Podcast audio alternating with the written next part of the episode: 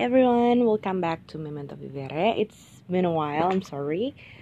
So, back again with me Chelsea, jam 1.42 uh, Gue sebenarnya hari ini lagi izin sakit Karena memang gak enak badan. Uh, Kemarin balik malam, ketahan Sama hal yang biasa, sekarang lagi rame, kalian tahu Perdemuan di sekitar Jakarta dan buat kalian yang familiar sama apa yang baru-baru aja terjadi, uh, kalian pasti tahu kalau misalnya sekarang Jakarta lagi siaga satu in terms of keramaian, suasana kondusif, beberapa jalan gitu. Nah, hari ini gue ada waktu luang. Dari kemarin gue lagi bingung pengen bahas apa dan kayak gue pengen bahas soal dua sisi mata uang dua sisi cerita both sides of the story.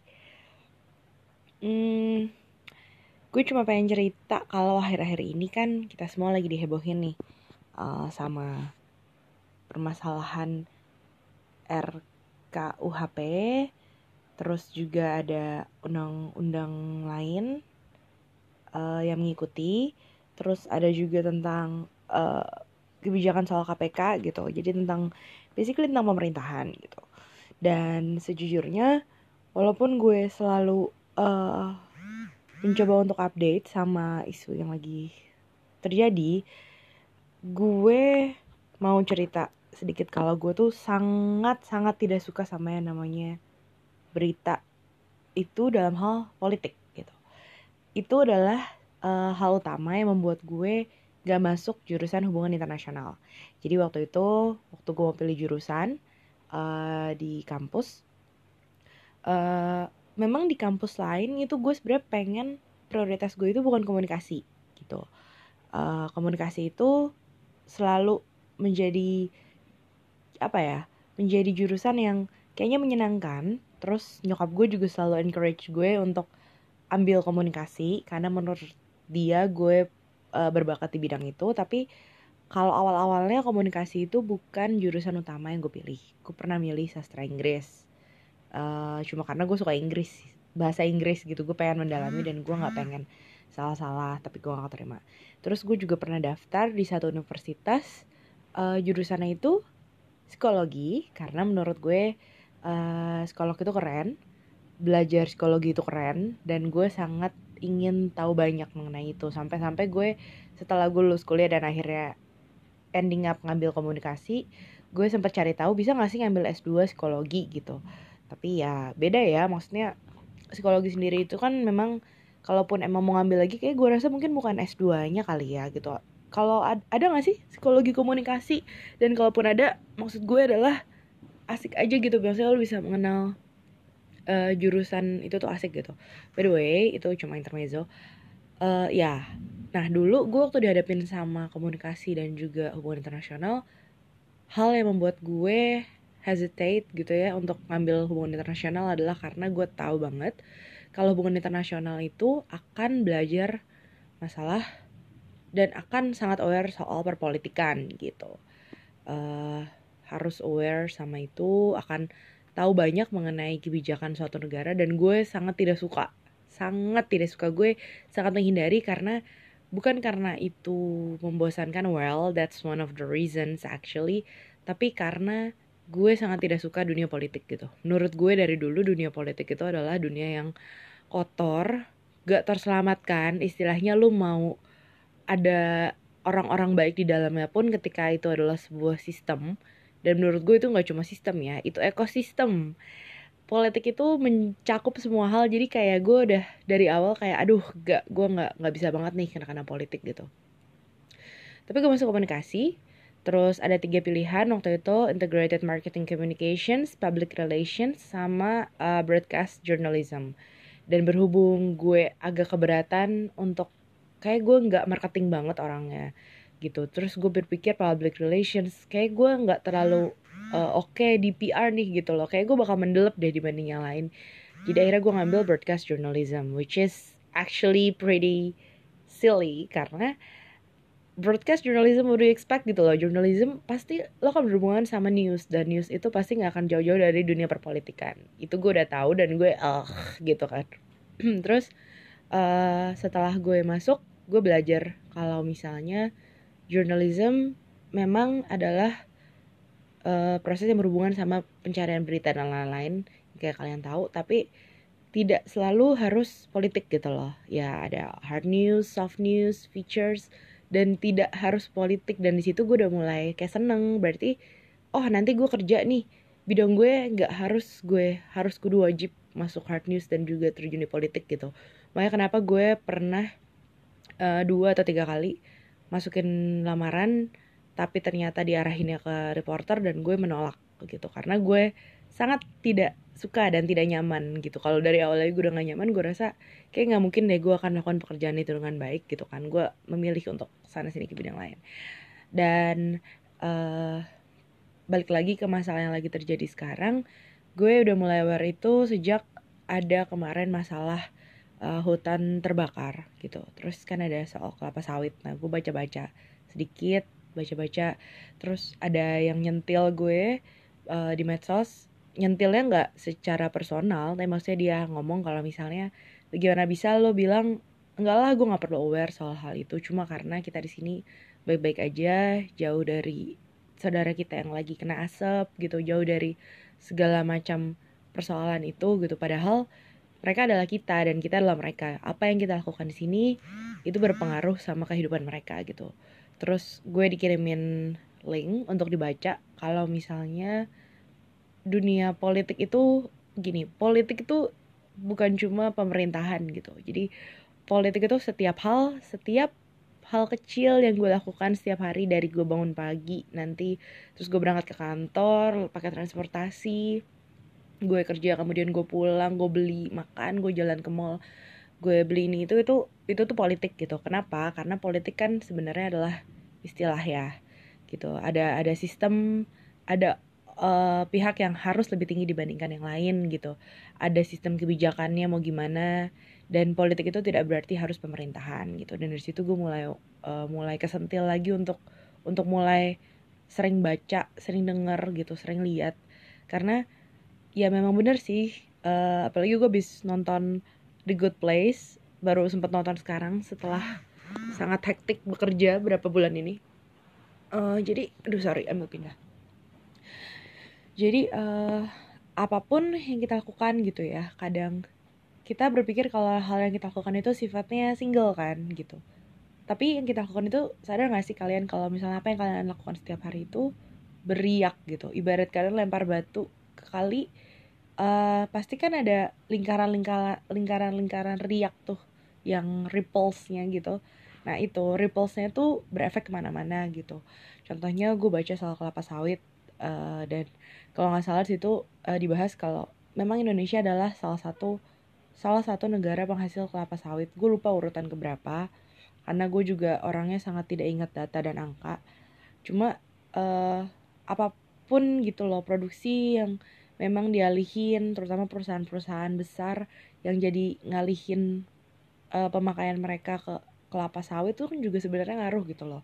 Kenapa bisa ada uh, stok yang tinggi? Kenapa bisa ada uh, supply yang tinggi? Ya karena demandnya juga tinggi gitu. Ya itu semua hukum digunakan sih. Ekonomi juga ada gitu kan. Politiknya ada kotornya ada. Yang kita udah tahu pasti ya pasti di mana pun kapan pun pasti akan selalu ada pihak-pihak yang menggunakan kepentingan dan kekuasaan mereka di atas kepentingan dan kekuasaan orang lain yang di bawahnya gitu. Itu sih sudah pasti ya kan? Dan gue dulu selalu apatis berpikir kalau sekarang gini deh kalau lo mencoba jadi satu orang baik di antara 100 orang jahat gitu loh.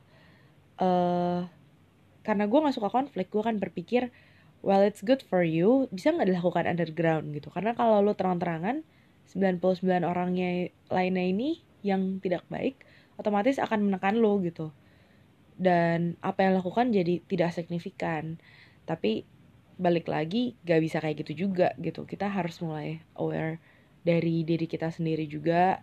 Terus uh, gue selalu berpikir kalau ada tipikal orang tuh berbeda-beda gitu. Ada orang yang mikir kayak gini ah ngapain gue pakai? Misalnya nih kita ngomongin soal plastik ya dikit ya ah ngapain gue pakai uh, sedotan yang bukan plastik gitu. Gue pakai stainless gue pakai bambu. Gue pakai nih sekarang. Orang lain enggak. Jadi gue makan sekarang ada 50 orang lain yang makan di sini dan mereka tetap pakai uh, tetap pakai sedotan plastik gitu loh. Apa apa faedahnya? Gue nggak memberikan faedah apa pun gitu untuk dengan tidak menggunakan plastik gitu. Ada orang kayak gitu. Ada lagi orang yang berpikir well gue udah berusaha dari diri gue sendiri gitu. Ya terserah orang lain mau gimana. Yang penting gue sih udah ngurangin gitu. Jadi beban lu beban lu moral lu moral lu tapi gue udah mengurangi pemakaian plastik. Dan kalau dihitung sehari gue keluar atau beli kopi 10 kali ya berarti udah 10 kali gue nggak pakai plastik. Dan itu adalah angka yang cukup bagus gitu. Ada lagi golongan yang gue nggak pakai plastik dan gue nggak mau orang lain pakai plastik. Jadi dia akan encourage orang-orang untuk uh, tidak menggunakan plastik juga gitu. Jadi dia nggak akan stop sama dirinya sendiri gitu. Uh, sama sih sama yang terjadi akhir-akhir ini gitu. Gue jujur aja mau bahas hal ini karena gue sebagai seorang awam yang juga nggak benar-benar mengerti dan paham soal hukum, gue merasa kewalahan sama informasi yang banyak banget beredar. Uh, gue kewalahan sama pengetahuan yang orang berikan gitu. Karena uh, zamannya menurut gue sekarang udah berubah ya.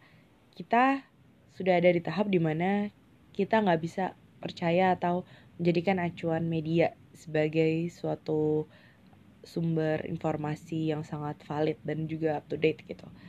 Uh, contoh simpel deh gue, gue kalau gue lagi tahu kayak kemarin lagi ada demo besar dan hari-hari sebelumnya kalau gue mau tahu keadaan uh, bener-bener gimana nya gitu gue akan cek telegram di mana di situ ada grup anak-anak kereta uh, komuter lain karena gue naik kereta untuk lihat situasi dan perkembangan dari mereka-mereka yang memang ada di lokasi gitu. Gue akan jauh lebih percaya itu daripada gue harus buka uh, portal berita online atau gue dengerin berita gitu tapi setengah dari gue merasa gue perlu imbang gitu. Jadi yang gue lakukan adalah gue tektokan bolak-balik ngecek antara portal portal berita yang uh, resmi portal berita online. Gue juga ngeliat tayangan live dari media yang ada secara streaming gitu. Dan gue juga tetap buka si Twitter sama si Telegram ini gitu. Jadi gue pengen gue mendapatkan uh, data dari berbagai pihak gitu. Karena sebenarnya seperti yang sudah di uh, di apa ya yang udah diancang-ancang atau diantisipasi sama orang-orang ketika era digital ini mulai marak adalah bagus era digital bagus banyak informasi tapi minusnya akan selalu akan ada terlalu banyak informasi gitu. Lo nggak bisa saring mana yang baik mana yang benar mana yang bagus mana yang hoax. Itu akan akan akan lebih sulit di zaman ketika informasi itu bisa bertukar sedemikian cepatnya gitu. Uh, karena di di kita sih gue rasa kita mungkin udah harus mulai pasang filter dan juga rem sendiri ya gitu. Contohnya di grup telegram yang tentang anak kereta ini udah mulai diterapkan. Misalnya gini ada satu yang langsung bilang di chat oi uh, gawat nih gak cuma palat merah tanah abang rusuh gitu atau enggak dia cuma bilang tanah abang rusuh woi gitu. Nah dia bakalan langsung ditegur sama yang lain untuk bilang rusuhnya gimana. Kalau lo ada di situ kasih foto. Kalau lo nggak ada tolong kasih info yang jelas. Apakah rusuh berarti ada bentrokan? Apakah rusuh karena kereta mulai overload karena kebanyakan orang? Apakah rusuh di dalam stasiun di luar stasiun rusuhnya seperti apa? Jadi jangan bikin kepanikan dan berita yang lo belum pasti uh, tahu kebenarannya gitu menurut gue itu udah lumayan bagus ya udah cukup bagus. Jadi kita udah saling ngingetin dan filter sendiri gitu loh. Ada informasi yang memang memang valid dan yang enggak atau buat mencari tahu lo yakin? Jadi kita nggak mentah-mentah percaya gitu. Uh, gue sendiri waktu awal-awal demo itu mahasiswa gue merasa setelah membaca semua informasi dan juga disebutnya waktu itu RUU pasal karet yang harus uh, di maksudnya harus direvisi lah gitu maksudnya dan dan gak beres. Itu gue gue baca dan baca dan baca dan gue ngerasa oh iya gue 100% behind them gitu. Gue berasa kalau gue juga merasakan hal yang sama. Gue juga resah sama jenis-jenis peraturan yang gak masuk akal dan juga aneh aja gitu maksudnya kayak hah masa sih kayak gitu? Kayak ya gue ikut menentang gitu. Contohnya soal cewek pulang malam terus soal uh, soal aborsi terus yang soal ternak itu gue juga kayak hah? gitu kan. Uh, banyak sih. Terus pasal yang otomatis yang paling diangkat saat ini ya masalah peranjangan dan kamar orang gitu istilahnya. Tapi uh, setelah lewat beberapa hari gitu dan di Twitter itu kan juga kita bisa baca banyak uh, banyak tweet orang kita juga bisa lihat perkembangan dari timeline gitu lihat juga hashtagnya yang lagi trending apa. Setelah gue baca-baca gue baru sadar kalau oh mungkin gak sih gue tuh selama ini cuma dari satu sisi cerita gitu loh. Ibarat mata koin gue cuma selalu berdiri di koin sisi yang A gitu. Dan gue gue belum nyentuh nyentuh yang B nih gitu. Nah dari situ gue udah mulai baca gue baca baca gue cari tahu. Terus ada juga beberapa orang yang uh, berpikiran lain dari orang-orang yang ada di sisi A gue baca juga gitu dan gue lihat. Dan ada beberapa hal yang menurut gue masuk akal gitu. Misalnya perihal undang-undang ini disusun udah sejak uh, berapa tahun gitu kan dia bilang. Dan melibatkan banyak ahli hukum gitu. Terus yang gue tangkap juga adalah sebelum kalau tidak direvisi ya kita akan terus pakai undang-undang yang ada dari zaman uh, dari zaman Belanda kalau nggak salah. Maksudnya dari warisan Belanda gitu. Justru apa yang ada ini ingin merevisi apa yang belum sesuai. Terus gue juga baca uh, soal soal faktanya kalau undang-undang yang selama ini diprotes sebenarnya itu akan inline dengan undang-undang kesehatan dan mereka akan saling komplement justru untuk lebih melindungi korban gitu. Justru untuk lebih menegakkan keadilan. Nah tapi gue nggak langsung switch sides gitu. Gue nggak berpikir kalau oh iya gila berarti salah lo gitu. Uh, gue berpikir kalau memang oh ternyata ada point of view yang lain nih yang bisa dilihat. Kita gue gue sih bukan kita. Gue merasa kalau gue belum banyak uh, tahu dan membaca gitu. Dan gue skip karena gue lupa untuk melihat sisi B dari apa yang gue kira selama ini sangat benar 100% benar gitu. Jadi kalau dibilang sekarang uh, gue masih masih sebagai orang yang yang apa ya yang tidak mengerti itu secara plek-plek gitu kan. Gak mungkin gue harus cari orang untuk jelasin gue dari A sampai Z gitu. Dan gak mungkin gue harus uh, berdebat juga sama orang untuk mengerti. Dan gak mungkin ada orang yang bisa menjelaskan secara utuh ke semua orang gitu. Tapi memang poin yang gue tangkap adalah uh, gue nggak boleh terburu-buru ngambil kesimpulan gitu. Jadi gue harus lihat dulu terus gue harus tangkap baik-baik gitu. Jangan mentah-mentah walaupun memang kalau gue boleh jujur gue berpikir bahwa uh, para buzzer yang lagi disebut-sebut ini juga tidak uh, tidak bijaksana sih. Tidak bijaksana in terms of ketika lo tahu lagi di roast gitu ketika lo tahu you're actually under the very strong spotlight uh, komentar dan juga hal-hal yang mereka utarakan itu kayaknya lumayan harsh dan juga keras gitu loh. Membuat orang-orang semakin sentimen dan juga semakin berpikir bahwa mereka pure buzzer gitu loh. Mereka jadinya ilmu dan apa pun informasi yang mereka share dan mereka berikan itu dianggap sampah karena mereka udah dicap buzzer gitu. Udah isunya meluas ke mana-mana orang yang terlibat oknum-oknum juga udah ke mana-mana. Dan uh, memang era zaman sekarang ini kan eranya media sosial gitu. Era di mana orang bagus kalau mereka bahkan mau membaca apa yang sedang diperjuangkan tuh udah bagus banget. Karena menurut gue banyak orang yang tidak membaca gitu loh. Mereka selalu nangkep informasi tuh setengah-setengah sepotong-sepotong. Gak usah Twitter deh grup WhatsApp misalnya.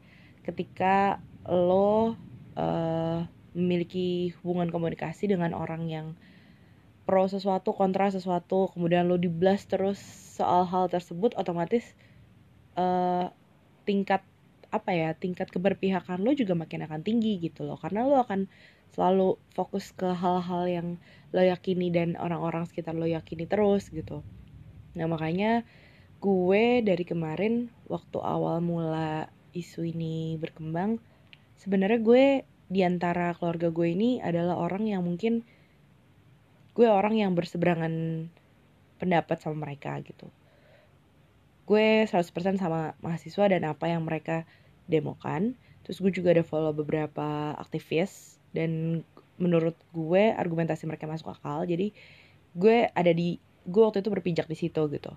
Setelah beberapa hari gue kayak tadi gue cerita gue baca-baca gue cari tahu dari point of view yang berbeda gue lihat penjelasannya nggak cuma uh, pasal yang di highlight dan juga dirangkumin untuk dipost di sosial media gitu gue mulai mengerti. Tapi gue juga gak dengan begitu pindah arah berseberangan sama si orang-orang yang lagi demo ini atau yang lagi berusaha uh, memperjuangkan RKUHP ini. Karena uh, keluarga gue juga tipikal yang emang berseberangan asli gitu dan gue merasa gue perlu berada di tengah gitu. Angka baiknya sebenarnya kalau setiap orang belajar dari kesalahan yang gue lakukan. Jadi there's always both sides of the story gitu loh. Walaupun memang sangat susah untuk menjadi pihak yang gue sih nggak mau bilang gue netral juga ya. Cuma memang lebih baik ketika kita uh, memutuskan untuk uh, agree on one thing itu kita memang sudah mengerti gitu. Kita memang sudah tahu kita udah uh, teredukasi sama uh, isunya sendiri. Instead of just hearing it from another person instead of just uh, saying loh katanya dia tapi katanya tapi katanya gitu. Dan uh, memang negara ini lagi lagi berproses sih gitu. Uh, memang lagi lagi perlu ada sedikit nudge di sana sini untuk hal yang lebih baik gitu doh dan yang bikin gue selalu resah adalah karena gue merasa gue belum bisa menyumbangkan apa pun gitu. Tapi gue juga nggak bisa diem aja karena gue udah mulai tergelitik dari yang tadi gue bener-bener apatis banget dari beberapa tahun yang lalu dari kemarin-kemarin. Gue udah males banget ngikutin dan juga ikut-ikutan soal hal ini tapi gue rasa kayak nggak bisa deh gitu. Balik lagi ke apa ya balik lagi ke pencerahan di mana gue diingatkan bahwa hey politik itu kita kita tuh politik gitu loh. Dan politik tidak hanya melulu mengenai pemerintahan. Gue kerja di tempat kerja gue ya itu namanya ada politik ada yang lebih tinggi dan ada yang lebih rendah gitu. Ada sistemnya ada fungsinya dan ada kebijakan yang harus diikuti. Uh, gue belanja ke supermarket gue belanja ke pasar itu ada politiknya gitu. Ada pihak yang penguasanya ada pihak yang pekerjanya ada sistemnya ada peraturannya gitu. Jadi memang politik adalah kita gitu. Dan kalau bisa diluasin ke mana-mana sih permasalahan lagi kayak saudara-saudara di Papua. Nah untuk itu juga uh, gue belajar juga kalau ternyata framing media itu benar-benar real nyata dan asli bener-bener gitu loh. Jadi perlu juga tahu keadaan aslinya gimana gitu.